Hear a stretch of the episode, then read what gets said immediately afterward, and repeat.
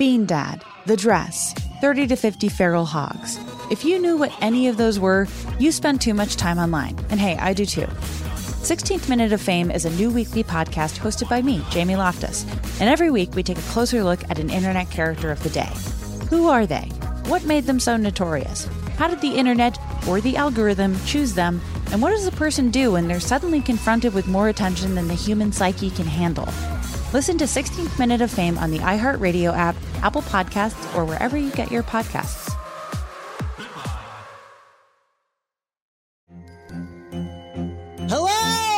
Acclaimed comics writer and notorious Scott Summers hater, Rosie Knight. Well, hello, Emmy winning podcaster and totally unbiased Targaryen royal supporter, Jason Concepcion. Somehow the X Ray Vision podcast has returned. And like always, we'll be here every week. You'll hear from TV writers, actors, comics creators, pop culture critics. Nothing is off the table. Listen to X Ray Vision on the iHeartRadio app, Apple Podcasts, or wherever you get your podcasts. I'm Diosa. And I'm Mala. We are the creators of Locatora Radio, a radiophonic novela, which is a fancy way of saying a, a podcast. podcast. Welcome to Locatora Radio, Season 9. Love at First Listen. We're older, we're wiser, and we're podcasting through a new decade of our lives. This season, we're falling in love with podcasting all over again and getting to the heart of our stories. We're going places we've never gone before, and we're bringing you along with us. With new segments, correspondence, and a brand new sound. Season 9 is kicking off with an intimate interview with Grammy Award winning singer songwriter Natalia Lafourcade. What's giving you hope right now? Well, when I see what music does to people, it gives me a lot of hope. If you liked Locatora before, you're going to love season 9. Subscribe to our show and you'll see why Locatora is your prima's favorite podcast. Listen to Locatora Radio as part of the My Cultura Podcast Network, available on the iHeartRadio app, Apple Podcasts, or wherever you get your podcasts. Cool Zone Media. Book club, book club, book club. That's the. Woo! You got to do it too. It doesn't work if you don't. Oh, do I have to too. My, Yeah. my apologies. Yeah. No, I thought you All say right. the thing. Okay, let's try it. Let's give it one more time. Uh-huh. Book Okay. club, book club, book club, book club, book club, book club. Yay! Yeah, yeah, yeah. Woo. It's the Cool Zone Media Book Club, the only book club run by Cool Zone Media, Mm-hmm. also Yeah, known as the only date. book club. The only book club yeah, that, that all your book clubs belong to us. Yeah, that's right. And only people our age will get that reference. Oh God, Yeah, that one's that's old. crushing. Because like, It's old. yeah, no, because you think of the internet as like basically a new thing, and then you realize you're becoming a boomer. Yeah, Yeah. Uh, yeah. I remember everyone. when I used a 14.4 kps modem. yeah, soon the uh, the whole dial tone noise will be lost on a generation. I know. Well, that's no noise new mus- no new noise musicians will be able to exist. hmm Yeah, tragedy. Yeah. humanity has been stripped of that. Yeah. Well, it's, it specifically excludes trans women from public discourse if we get rid of noise bands. yeah, it's it's uh, it's transphobic. I've told this story probably before on air, but one time I went to go play one of my own shows and I play like synth pop, Hmm. but it's just Yeah. me and I'm alone and I'm a trans woman. So I show up with this like synthesizer and all this gear to this bar, and someone looks over and goes, "Oh, I didn't know there was a noise show tonight." No, You've I'm been- just you've been stereotyped. Yeah. yeah, yeah, yeah. You fit the uh, yeah, Yeah. Uh, that's yeah. Well, good on you for for confounding that stereotype, Margaret. Yeah. Uh, I'm your book club host, Margaret Killjoy, and I have a rotating It Could Happen Here guest host. Mhm. And today I have James, James Stout. Yeah, I am happening here today on the on this podcast. That's uh, right. the book club, my first time on the book club podcast. Well, I'm excited to have you on for this one. Uh, Mhm. this week, we are going to be reading a story that I'm really excited about. I don't want to spoil it too much, but I I don't normally like stuff with Greek gods in it, but I really like this Yeah. story. Okay. That's my Yeah, that's that's my hook. yeah. Okay, I, am I'm, I'm ready to uh, I'm ready to have that stereotype confounded as well. Yeah, there's a type of right. guy that likes Greek gods. It tends not to be a type of guy that I enjoy. But hopefully, the, the, author is not that type of guy. No, that author is uh, no type of guy. Sonia Sulaiman writes short speculative fiction inspired by Palestinian folklore. Her work has oh, appeared. Oh, yeah, her work has yeah. appeared in Arab Lit Quarterly, Baladi, Fantasy, FIYAH Magazine, Xenocultivars Stories of Queer Growth, Seize the Press, and Lackington's Magazine. Her stories have been nominated for a Pushcart, Lammy, and Best New Weird awards. In her spare time, she curates the Read Palestinian Specfic reading list. Her first collection of short stories, Munira and the Moon Stories Inspired by Palestinian Folklore, is available wherever books are sold. You can find her on social media at Sonia Sulaiman, which is S O N I A S U L A I M A N. And her website is hername.com. Uh, now I'm excited. Mm-hmm. Yeah, yeah, no, yeah. I feel like kind of like kind of a bait and switch here. Yeah, like yeah, yeah, you really sold me. yeah, yeah, this is exciting. Good. Uh, what a timely uh, choice as well. Yeah, yeah, totally.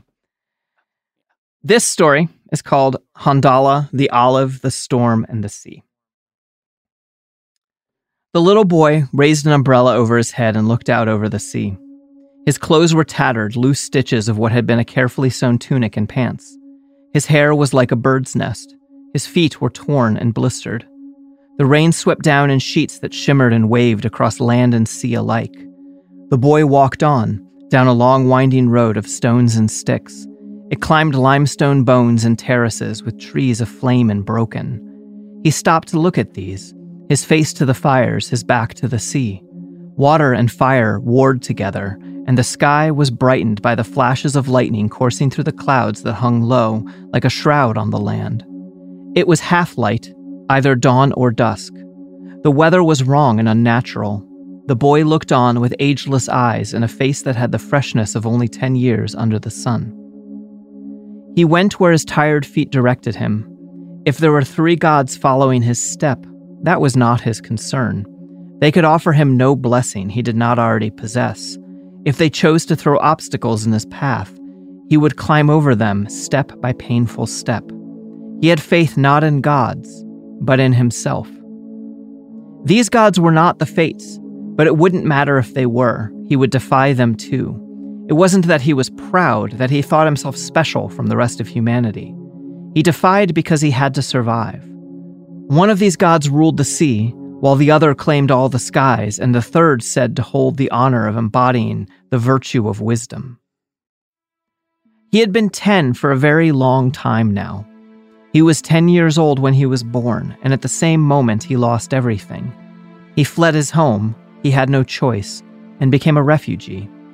He would remain 10 years old until he returns home again. Some fine day, the rain would end and he would grow up. He grimly carried on, allowing joy to steal in despite the harrowing path of his tender feet. Now, let me tell you something before we go any further. It's an old story that you should keep in mind when you hear about this boy's adventure with the gods. In the old days, a city rose to look down at a rich land and a deep and dark sea. They used to believe it was the first of all cities, but that wasn't true. The residents only wanted to believe they were the first to solve the problems and create more, that we call civilization. And although that city was thriving and their king, a man who was also a snake, had created many firsts that were the bedrock of their way of living, they had no patron god. Don't ask why they needed one, the story doesn't say. It comes from a time when everyone had a patron god, and so it was only natural that in the first of all cities, they yearned for a god to complete them. It was all very neat first city, first customs, first marriages, and first patron. Simple, elegant. And way back when, the gods that came to that city were eager to compete with each other. Two came forward an uncle and a niece. Poseidon would have been an excellent choice for the young city that would one day rule much of the known world through the might of its navy, but unfortunately for him, he was the butt of this story. The national narrative pranked the god. They said he gifted the city with a saltwater spring. Useless. Someone must have clapped weakly at the spectacle. He wasn't very happy with the reception of his miracle and flooded part of the surrounding countryside, just to show them. Athene was not an agricultural goddess, but a patron of heroes and technology. Nevertheless, it was fitting that she should win. The national narrative drove on by what had already happened. She was already the city's patron when the so called contest began. But it would be inconvenient to acknowledge that she was already the city's patron, and it would make the story complex, inelegant. So, Athena gifted the city with something that was not really hers to give a new kind of tree. The tree was a wonder, the olive. It provided fuel and food. It would be the companion to the engineers blessed by the goddess, lighting their endeavors and greasing their mechanisms. Wondrous indeed.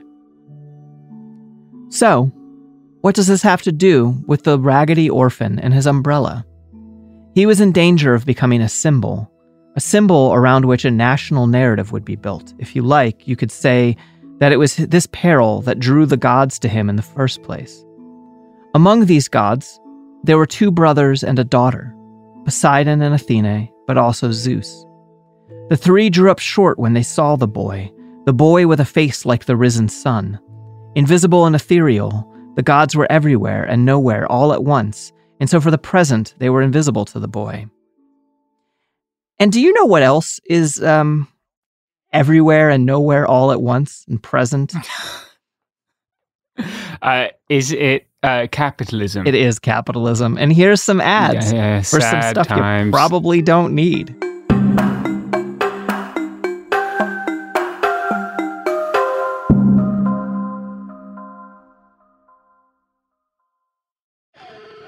Bean Dad, The Dress, 30 to 50 feral hogs. If you knew what any of those were, you spend too much time online.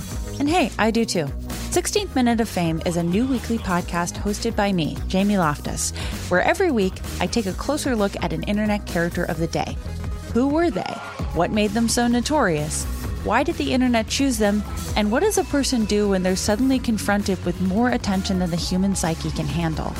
I'll be talking to internet historians, experts, and yes, the main characters themselves to get a fuller picture. Because I think that even outside individual experiences, a character of the day tells us something about how the internet worked at that time and how the attention economy developed into the freaky three headed dragon it is today. Together, we probably won't be able to properly log out, but we can take a walk down scary internet memory lane and see one day a little more clearly. Listen to 16th Minute of Fame on the iHeartRadio app, Apple Podcasts, or wherever you get your podcasts.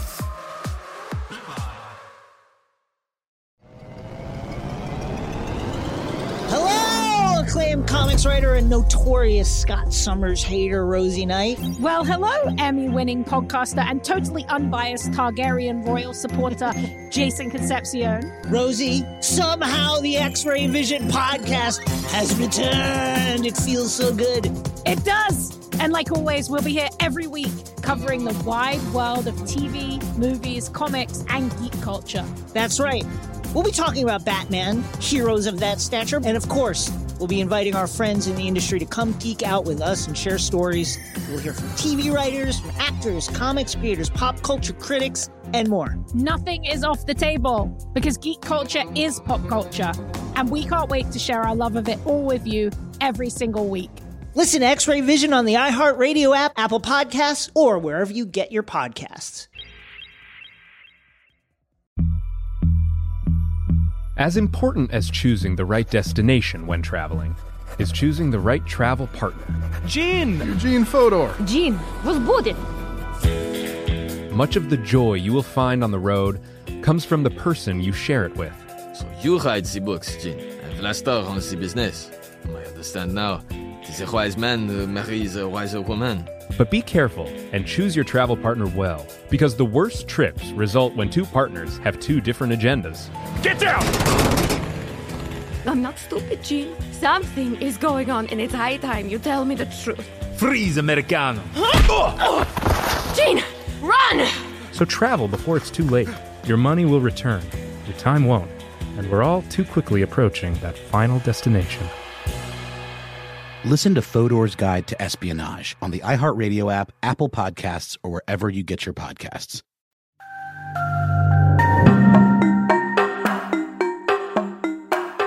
And we're back. A child, said Zeus. Of course, if we endow this mortal with blessings and observe how their fate is changed by them, we will at last know which of us grants the best of blessings. Let this adventure be how we settle our dispute. I would prefer bloodshed. I could make your grizzled beards run red if I must, said Athene, who, piqued, was not feeling especially filial towards her father and uncle in that moment. My darling, said Zeus, always so quick to anger. It's what I love about you, my sweet. Poseidon only nodded his head, and these gods took the form of three travelers, which was very like them. They often disguised themselves as mortal travelers whenever they wanted to test humanity. Poseidon and Zeus wore gray suits with their hattas on their head, their keffiyehs flapping in the wind as it swept in off the sea. Athene walked beside them, her long thobe trailing in the dirt of the road. It was richly embroidered, a regal testament of her own mastery of technology and art, united in silk and velvet. Boy, said Zeus, it looks like hard times have fallen upon you. Where are your parents, your family, your friends? I'm alone, said the boy. We would like to do something for you, said Poseidon. Would you accept some gifts from strangers? The boy thought for a moment. Well, I don't have anyone else to give me gifts anymore, he said. But what's in it for you? Athena smiled, charmed. We can't decide who among us can give the most, the best gift. So we decided to give them all to you and see what happens. See what happens? asked the boy. You don't need to be wary of these gifts, said Zeus. They are true blessings. You could say that there are none more direct and pure than the gifts we have to share with, with you. What do you say? It's strange, said the boy. Why are you choosing me? Are you taking pity on me because I'm an orphan and alone? You say you're not taking advantage of me, but you wouldn't just admit it if you were. That doesn't make any sense. But on the other hand, there can't be any harm in listening to what you have to say to me. Are you sure you're a child of but 10 years? asked Poseidon. Maybe these gifts of yours would do more harm than good. How would I know that they would be of any use to me? The boy did not let up. Zeus held up a hand. You are alone and poor, and you have the nerve to argue with your benefactors, and at your age, too? Athena tilted her head. It is as you say. You could just listen to what we have to say on this matter before you accept our gifts. Taking the initiative, Athena stepped forward and began her case. The goddess walked over to the side of the outcropping. She made a divot in the soil, and a sapling grew out of it. The tree that matured before their eyes was gnarled and squat, clutching the rocky soil with tenacious roots. It rapidly expanded, becoming a sunshade where none had been. It was an olive tree. I'll tell you what the real gift is it's the one that is projected of your own accord in the centuries of your wandering, a symbol of resistance and persistence. Its oil provides you with an inner light, a hope in the darkness of the many days and nights to come.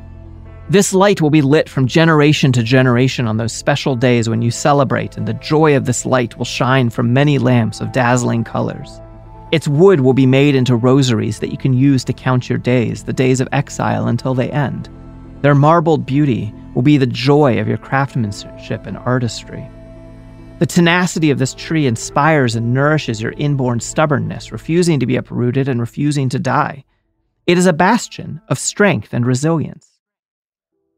The boy replied to the goddess, You're offering me a symbol of what I already have?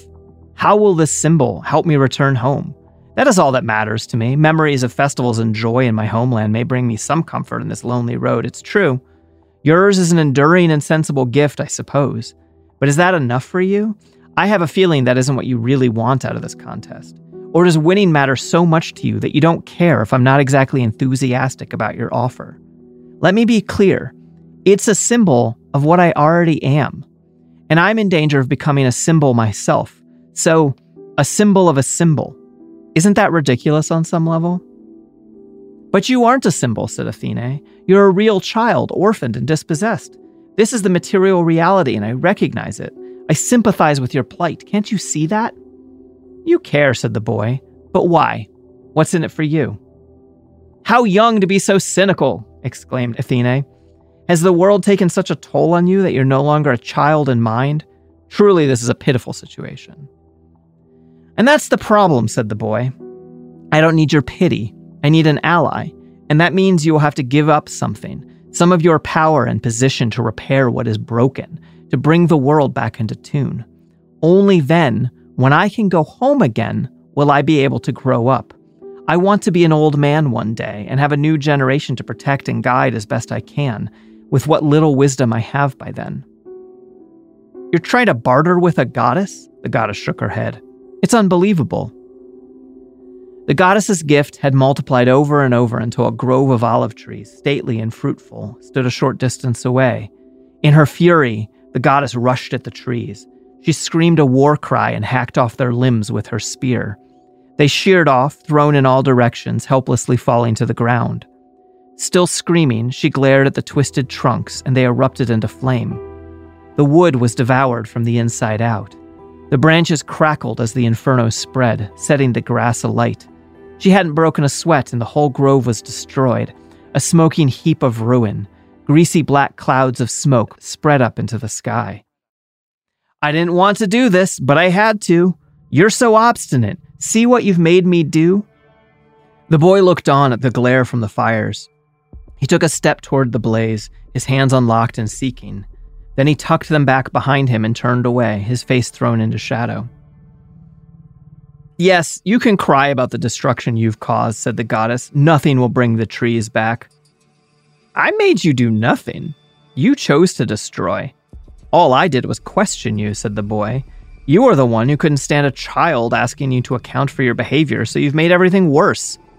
The boy pointed at the rapidly blackening trees. Those were living beings, blessings, like you said. They deserve better than this, and so do I. I think we're done here, said Athena.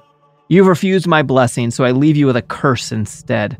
It's easy for us, blessing and cursing as we please. That should be a lesson to you, not to push your weight around. She laughed lightly, cruelly. She walked back to stand with her father and uncle.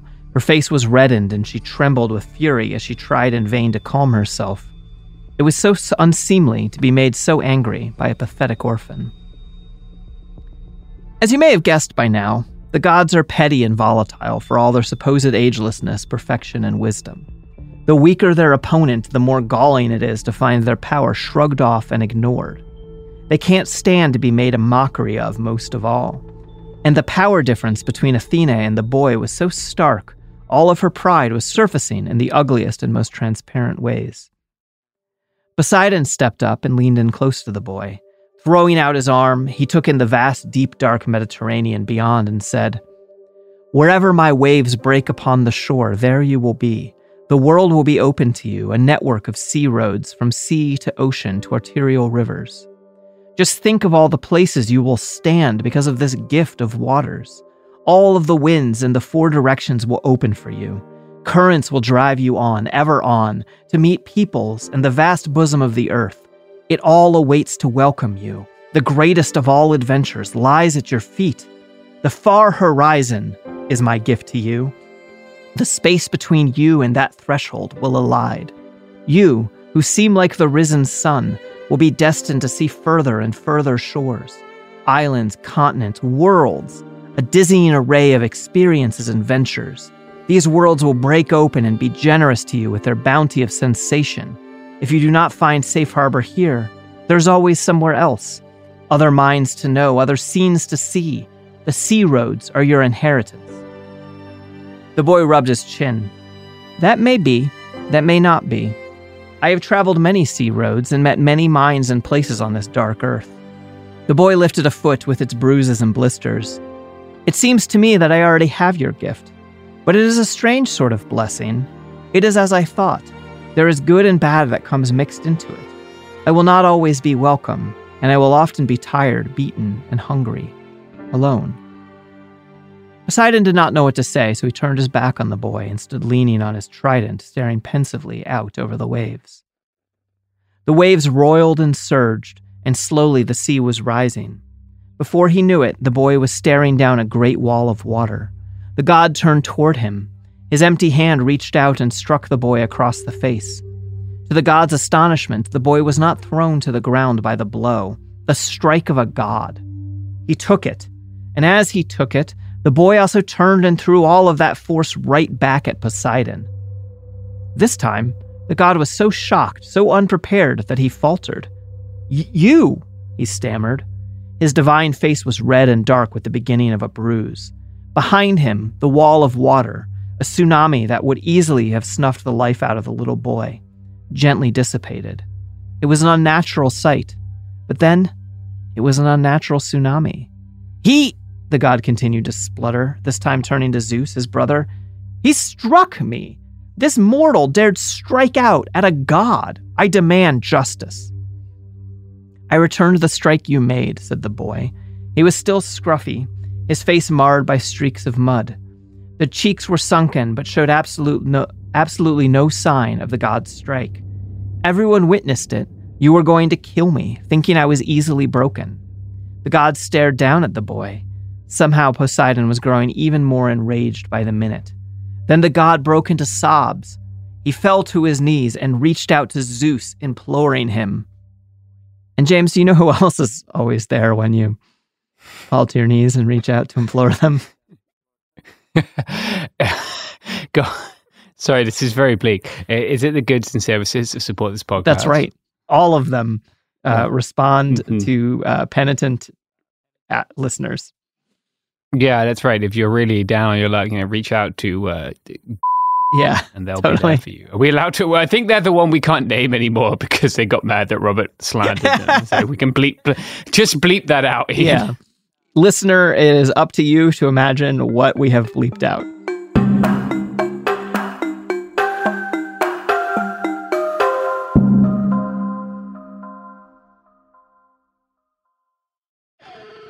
Bean Dad, The Dress, 30 to 50 Feral Hogs.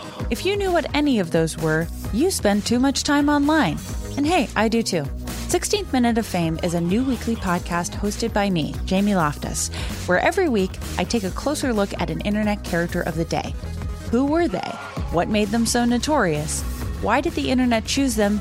And what does a person do when they're suddenly confronted with more attention than the human psyche can handle? I'll be talking to internet historians, experts, and yes, the main characters themselves to get a fuller picture. Because I think that even outside individual experiences, a character of the day tells us something about how the internet worked at that time and how the attention economy developed into the freaky three headed dragon it is today.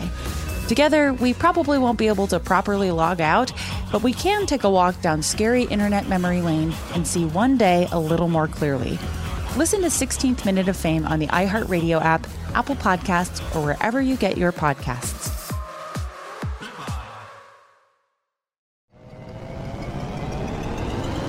Hello, acclaimed comics writer and notorious Scott Summers hater, Rosie Knight. Well, hello, Emmy winning podcaster and totally unbiased Targaryen royal supporter, Jason Concepcion. Rosie, somehow the X Ray Vision podcast has returned. It feels so good.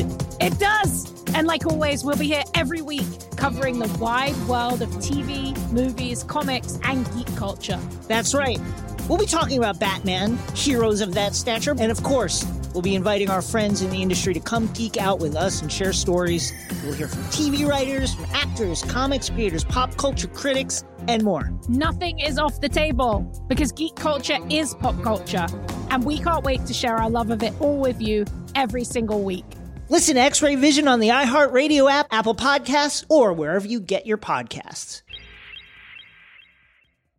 Danielle Moody here, host of the Woke AF Daily podcast. We've been with iHeart's Outspoken Network for a year, and what a year it has been. Every weekday, I navigate our rapidly changing world alongside our series of fabulous expert guests. As we head deeper into 2024 and yet another life changing election cycle, Woke AF Daily is here to keep you sane and woke. Woke not just to the latest headlines, but also to the collective power we all have. Woke to the need to build community with those around us. Woke to how to avoid burnout, and woke to the ways we can all find joy in the madness. Make Woke AF Daily with Danielle Moody your podcast destination for 2024 election news and analysis. And tune in to hear the ways I am working to stay grounded amidst it all. Listen to Woke AF Daily Season 5 on the iHeartRadio app, Apple Podcasts, or wherever you get your podcasts.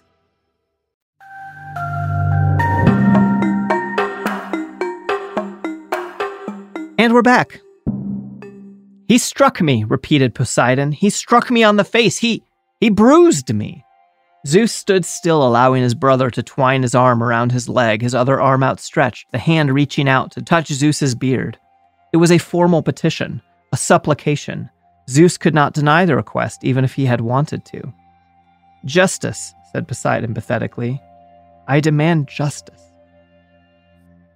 He struck a god, said Athena, playing the impartial role of wisdom. It is your place to judge gods and men, of course.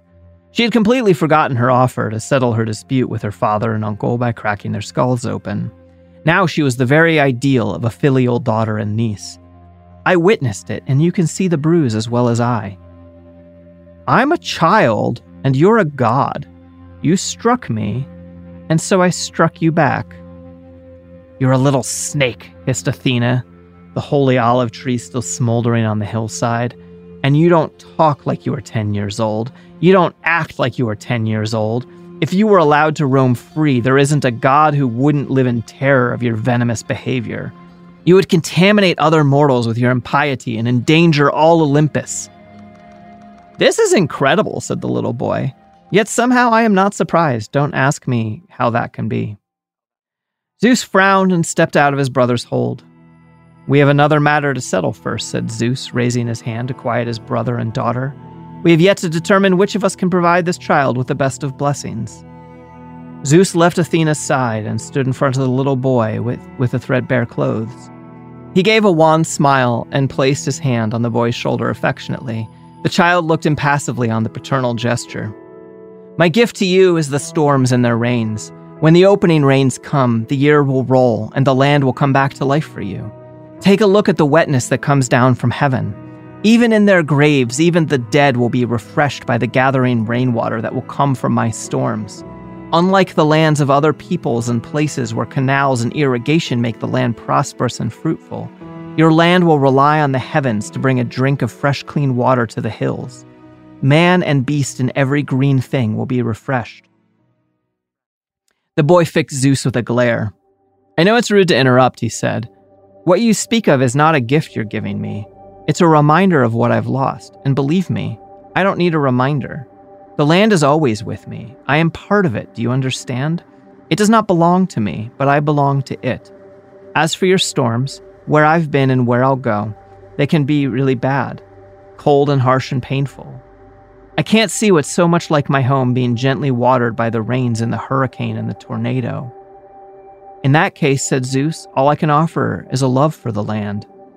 I have that too. How can I not love the land that gave me my life and sustains me, even in exile? It's really frustrating how those who have the most power are so deficient in common sense. Then, a love for the scent of water on the earth, fleeting and always to be remembered wherever you roam. And how is that going to help me get home? said the boy. You've watched the other gods offer me symbols and fine things as far as mixed blessings are concerned. And still you offer something even more useless to me, all the while saying you are my benefactor. Zeus raised his hand. It shook. His face worked and he lowered his hand with effort. Fine. Since you have spurned the help and friendship of all of us, let us see to the matter of your distasteful and divisive nature. Poseidon and Athena nodded together as they stood side by side on the shore. A great storm bled into the skies above, overshadowing the thick smoke from the olive grove. Livid lightning ran through the clouds and struck down at the land and sea. It is time for justice to rain down, said Athena. Divine, perfect justice which belongs only to the gods. What are you going to turn him into? A snake, of course, said Athena. What else? I'm not going to turn him into anything, Zeus paused. What did you say you were? he asked. I'm just a boy. How can you be a boy if you have defied time itself and remained 10 years old for decades, as it seems from the way you argue with us? I'm included out and excluded in, was the response from the boy. A lot of people want me to disappear, but I won't. You're impossible, said Zeus in wonder. There were no hints of malice in his voice. A mortal who is beyond my. He looked askance at Poseidon and Athena. He shook his head and muttered again, he can't exist. He doesn't exist, said Athena. Poseidon looked at the other two and then nodded slowly. There never was such a boy. There never will be. Storm clouds spread and curled darkly through the skies. Black plumes of smoke and tongues of flame made the sky look like the end of days had finally come. The grove of olive trees threw abundant light, a horrid light, a sickening glow. It was all wrong. But it was what the gods had done to nature, all because a small boy defied them. It was piteous, is what it was, that nature should have to suffer along with this little exiled orphan, as if the burning of the trees, the rising of the waves, the churning of the skies could wipe away his little life. But this little boy was tenacious, like the roots of those olive trees. He could ride the current and the wave. He could endure the bluster and the rains of the storm. The boy had evaded a great peril without even trying. He had avoided becoming a symbol and becoming fossilized in a national narrative. There would be no songs sung about the boy and the three gods who strengthened him, and of course, the people that he represents. A lot of gifts to give this orphan, a kind of cosmic charity, or a joke perhaps. Let's see what happens if we drop an inheritance on the impoverished. See if their personal responsibility could lift them up, or if the fates decide whether the boy goes home, whether the boy grows to be a man someday. The boy got up from where he sat on the limestone outcropping and looked at the three gods. I need, I want to grow up, he said after a moment. I've been 10 years old for decades now. When can I go home? Do you even know? It's not up for you to decide when I get my homecoming. Even if the fates themselves came down to me and told me I couldn't ever grow up, that I'd be as I am forever, I wouldn't believe them. Only I can bring myself home, and only I can fulfill my hopes and dreams. As for your gifts, there isn't one that I don't already have. They are my birthright, my inheritance as a human being. The right to persist, to live, to long, to return. The gods were not quite done with him, though. Immortal and ageless little exile, said Athena, growing resplendent and warlike, throwing off her disguise to reveal herself to be the protector of cities, the patron of heroes indeed. She shone in her bronze armor, the crest of her helmet waved as she tossed her head, and the aegis writhed sensually on her breast. I recognize in you a hero. Maybe the best gift to you could be my patronage. I have been a patron of many heroes in my time Diomedes, Odysseus, and others. She held out an ivory hand to the boy and was sure to take his hand this time. But the boy simply looked at it, and then up to her divine face, so beautiful and perfect. I'm just a boy. I want to grow up. I want to be happy and to grow old and to be loved and to love. Just let me be to walk the path that I have to walk. And don't get in my way with promises and pity. I can do it. I have faith in myself. He looked then at each of the gods, looked them right in their immortal and ageless faces. He was bold, unimpressed, uncowed. I know where I've walked with these two feet of mine, and even if I can't see where I'm going because of all this haze of smoke and cloud and rain, it is my path to take. I have no need for your blessings or your curses. They are of no use to me. The greatest of the three, Zeus, frowned and tore the sky with one of his thunderbolts. His eyes grew flinty when he saw how the boy seemed neither afraid nor surprised. His face darkened and he looked the boy up and down with contempt. There was surprise in the god's livid face. The only thing holding him back was the shame of losing his temper to such a lowly being, alone, poor, forgotten by everyone, almost unmade. He couldn't allow himself to incinerate a mortal in front of his daughter, in front of his brother. There were so many words that pressed against the barrier of his own teeth clenched tight. Who do you think you are? It was Poseidon speaking the words that were blocked by Zeus's rage. Inwardly, he was somewhat cooled by the thought that he shared the dishonor, the disrespect with his niece and his great brother, who lords it over everyone but he could put on a show for his own self respect and for the sake of appearances. Ignored, he only stewed in his resentment. He could keep heroes from their homecoming, but not hold the attention of this one little child. He was irrelevant to the boy, and that burned in his chest. The boy started to walk away from them, not looking back even for a moment. His dirty little hands were clutched together behind him, determined to continue on and meet what lay before him wherever he roamed. He did not want to fight with the gods, he just wanted to be on his way. For each step brought him closer to coming home, and once he returned home, he could grow up. Athena had said he was a hero. He didn't feel much like a hero. He was just a child and a poor living being trying to survive on this changeable earth. Was that what a hero was these days? Strange times, hard times in the world of human beings when a child has to become a hero. Every hero needs a patron, cried the great goddess after him. The boy continued to walk away through a field of waving grasses, green and lush. On and on he walked as if he didn't hear her at all, neither sulky nor hesitant. His path would be s- struck by himself alone. He would bring his own world back into tune in time. One way or another, he would find his way home. He kept his back turned to the gods. Are you not afraid to walk on alone? Cried out Athena in her glory. Are you not overly proud to spurn our blessings? Have you not heard the tales of those who defy us, the gods? The boy stopped at a cluster of stones. They were arranged in a rough line, like pillars or the monuments of prehistoric builders. On these sentinels were laid smaller stones. They balanced simply. Some had lost their balance or had been disturbed. They lay in small piles all around where they had fallen or been thrown. He recognized them. They were set there by the ancestors to witness their rites of visitation at some long lost shrine somewhere along the horizon. The stones would serve to testify on the day of judgment, let the great God know that they had been dutiful and humble pilgrims. Among the stones were offerings of water and food, strips of cloth, and other talismans. Among the bric a brac was a red umbrella. He walked over and unhesitatingly lifted it and tucked it up under one bony arm. He may have smiled. He is the boy who will grow up. The end.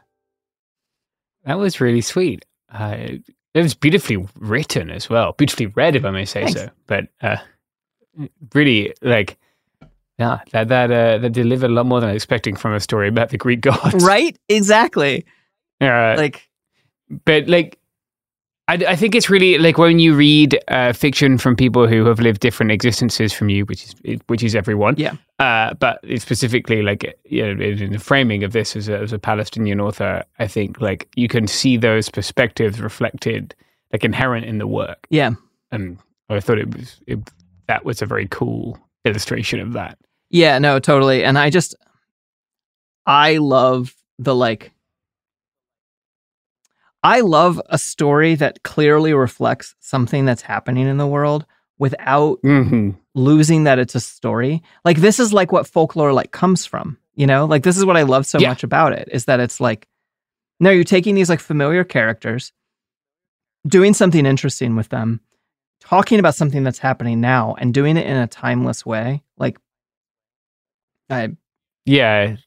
Mm. No, that was beautiful. Actually, that was really, really nice. People can't see this being an audio medium, but I, I got my blanket here. I'm, like, Margaret's reading me a story. It's a what, a- nice work afternoon. Oh yeah. This should be like we should pitch like get your cup of tea. Listen to Cool Zone Media. Yeah, Club. I was just reflecting on that. I I got some fancy tea recently. Yeah, there you go. Advertise with us, fancy tea people, uh, and send me free Yeah, tea, and I will buzz tea. market your shit. turn me into a proper Brit. Yeah, I've just. Yeah, yeah, yeah, yeah. Well, that, that, then it wouldn't have to be good tea. We would just have, to have a high volume of it. Right. Of And it'd have to be sugar. prepared in very specific ways that don't make any sense to me. Yeah, well, that would yeah, but you'd have to have a pseudo religious commitment to preparing it only that way. It's Yeah. a reflection of your status in society. yeah, exactly. Guess a good, yeah, yeah, good essay by George Orwell on tea that people can read. Oh, all right. All right. And but yeah, that's it's called. I think it's called on a nice cup of tea. Yeah. Yeah, I, I, I really, I just, I like this story, and I like. Uh, well, I'm gonna plug the stuff that. Um. Well, first, I'm gonna, I'm gonna reiterate that uh, Sonia Sulaiman can be found on social media. S O N I A S U L A I M A N, and her website is the same thing.com. And if you just Google her, you'll find her a bunch of stuff. Yeah. But also, I asked her what she would like to plug, and she said, I would like to plug This Is Not a Border Reportage and Reflection from the Palestinian Festival of Literature, edited by Ahdaf Soueif and Omar Robert Hamilton. It's an anthology of the first 10 years of the Palestinian Festival of Literature. Haymarket Books and Verso Books are also offering free books on Palestine at this time. I would urge you to join the Boycott, Divestment, and Sanctions movement. Details are available in Boycott, Divestment, and Sanctions by Omar Barghouti. uh, one of the free books from Haymarket.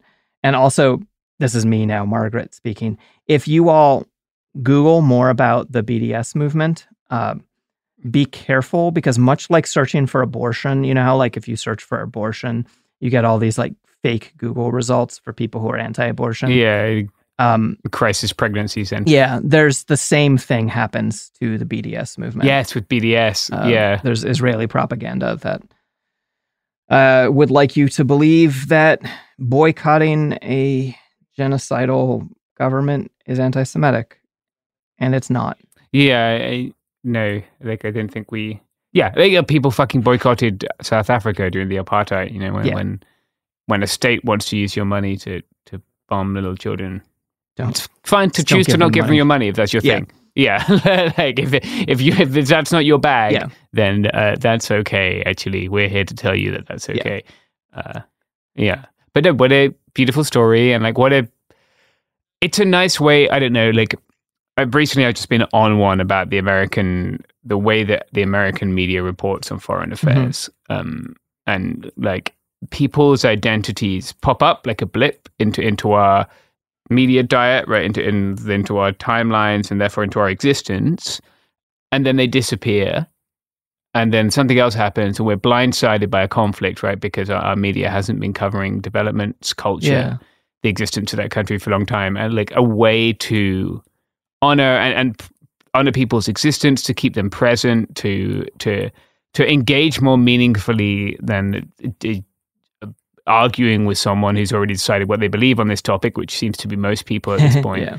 Is like to engage with literature, to engage with folklore, tradition, culture, not in an appropriative way, but like in a respectful way, like Yeah. like, like you've done today, Oh, Margaret. thanks. Yeah, read it. Read Yeah. books by people with different experiences from you. I I think that reading a ton of fiction from around the world, and not as much as I would have liked to, but as a child, I think it set me up on a on the right path. Yeah. And then just here at the end, I want to say that if you are listening to this feed on It Could Happen Here, I, Margaret Killjoy, am host of a different Cool Zone Media show called Cool People Who Did Cool Stuff that comes out every Monday and Wednesday on its own feed. Mhm. And you can hear me tell nonfiction stories about history. And James, you are the host. If you are listening to this on the Cool People Who Did Cool Stuff feed, you can hear James. Ah, yeah. Go ahead. You can you can pitch your own show. Yeah, it's it could happen here. It's a podcast about how the world is falling apart and some people who are putting it back together sometimes. Um, on the subject of putting it back together, can I pl- can I plug Yeah. a thing? Uh, a thing I like to do is engage in uh, mutual aid. Something we should all do. Makes the world better and our lives better as well. But specifically, uh, a way I like to do that is to help people arriving at the southern border of the United States who are detained in open air concentration camps by uh, the Department of Homeland Security. Uh, the Department of Homeland Security would like you to think they're not detained. That isn't true. It's going to be very cold the week we're recording this and very wet, and therefore extremely dangerous for people who are not provided with shelter, food, water, or any way to warm themselves by the government. Um, and as in every situation where the government fails, uh, the community has stepped up to fill that gap. Thousands, tens of thousands actually, of people have passed through our southern border this year alone since May. Uh, and uh, those of us who have been helping are tired and broke uh, and very much committed to continuing to help. But we would like your help. And the way you can do that is with your wallet uh, by going to Linkter, so L I N K T R dot E E. Uh, That's Linktree, but they've broken it up with a dot Uh-huh. before the EE. Yeah, clever, aren't they, little bastards? Um, so linkter.ee slash border kindness. So L I N K T R dot EE slash B O R D R K I N D N E S S. And we will use your money to buy things like uh, the Pikachu onesie that, that we gave to a little kid Aw. yesterday who was cold. Yeah, who was living the dream in, in their Pikachu onesie afterwards and running around. I played football with them uh, for a while yesterday. Um, I think the Pikachu onesie was probably a donation. I don't think we bought that. But uh, tarps, you know, people, uh, you know, it, it's it's in every situation. Like every humanitarian crisis is uh, caused by governments and, and ameliorated by anarchists and Quakers. It seems so. Yeah. Uh, lots of people have been cooking lots of vegan food for lots of hungry people, and you can help us. Hell yeah. All right. Well, we will see you all next week on the Cool Zone Media Book Club. Book club, book club, book, Book club, book club, book club, book club. It Could Happen Here is a production of Cool Zone Media. For more podcasts from Cool Zone Media, visit our website, coolzonemedia.com, or check us out on the iHeartRadio app, Apple Podcasts, or wherever you listen to podcasts. You can find sources for It Could Happen Here updated monthly at coolzonemedia.com slash sources. Thanks for listening.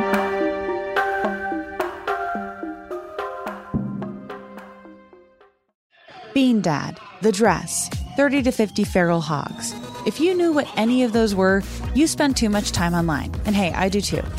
16th Minute of Fame is a new weekly podcast hosted by me, Jamie Loftus. And every week we take a closer look at an internet character of the day. Who are they? What made them so notorious? How did the internet or the algorithm choose them? And what does a person do when they're suddenly confronted with more attention than the human psyche can handle? Listen to 16th Minute of Fame on the iHeartRadio app, Apple Podcasts, or wherever you get your podcasts.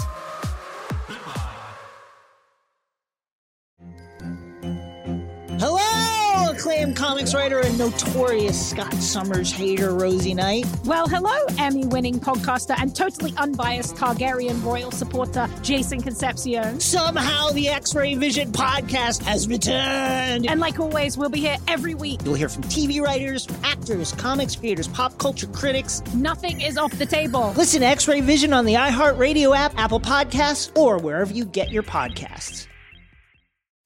As important as choosing the right destination when traveling is choosing the right travel partner. Gene! Gene Fodor! Gene, was good. But be careful, because the worst trips result when two partners have two different agendas. The CIA really need your help, Gene. Freeze, Americano! Gene, run!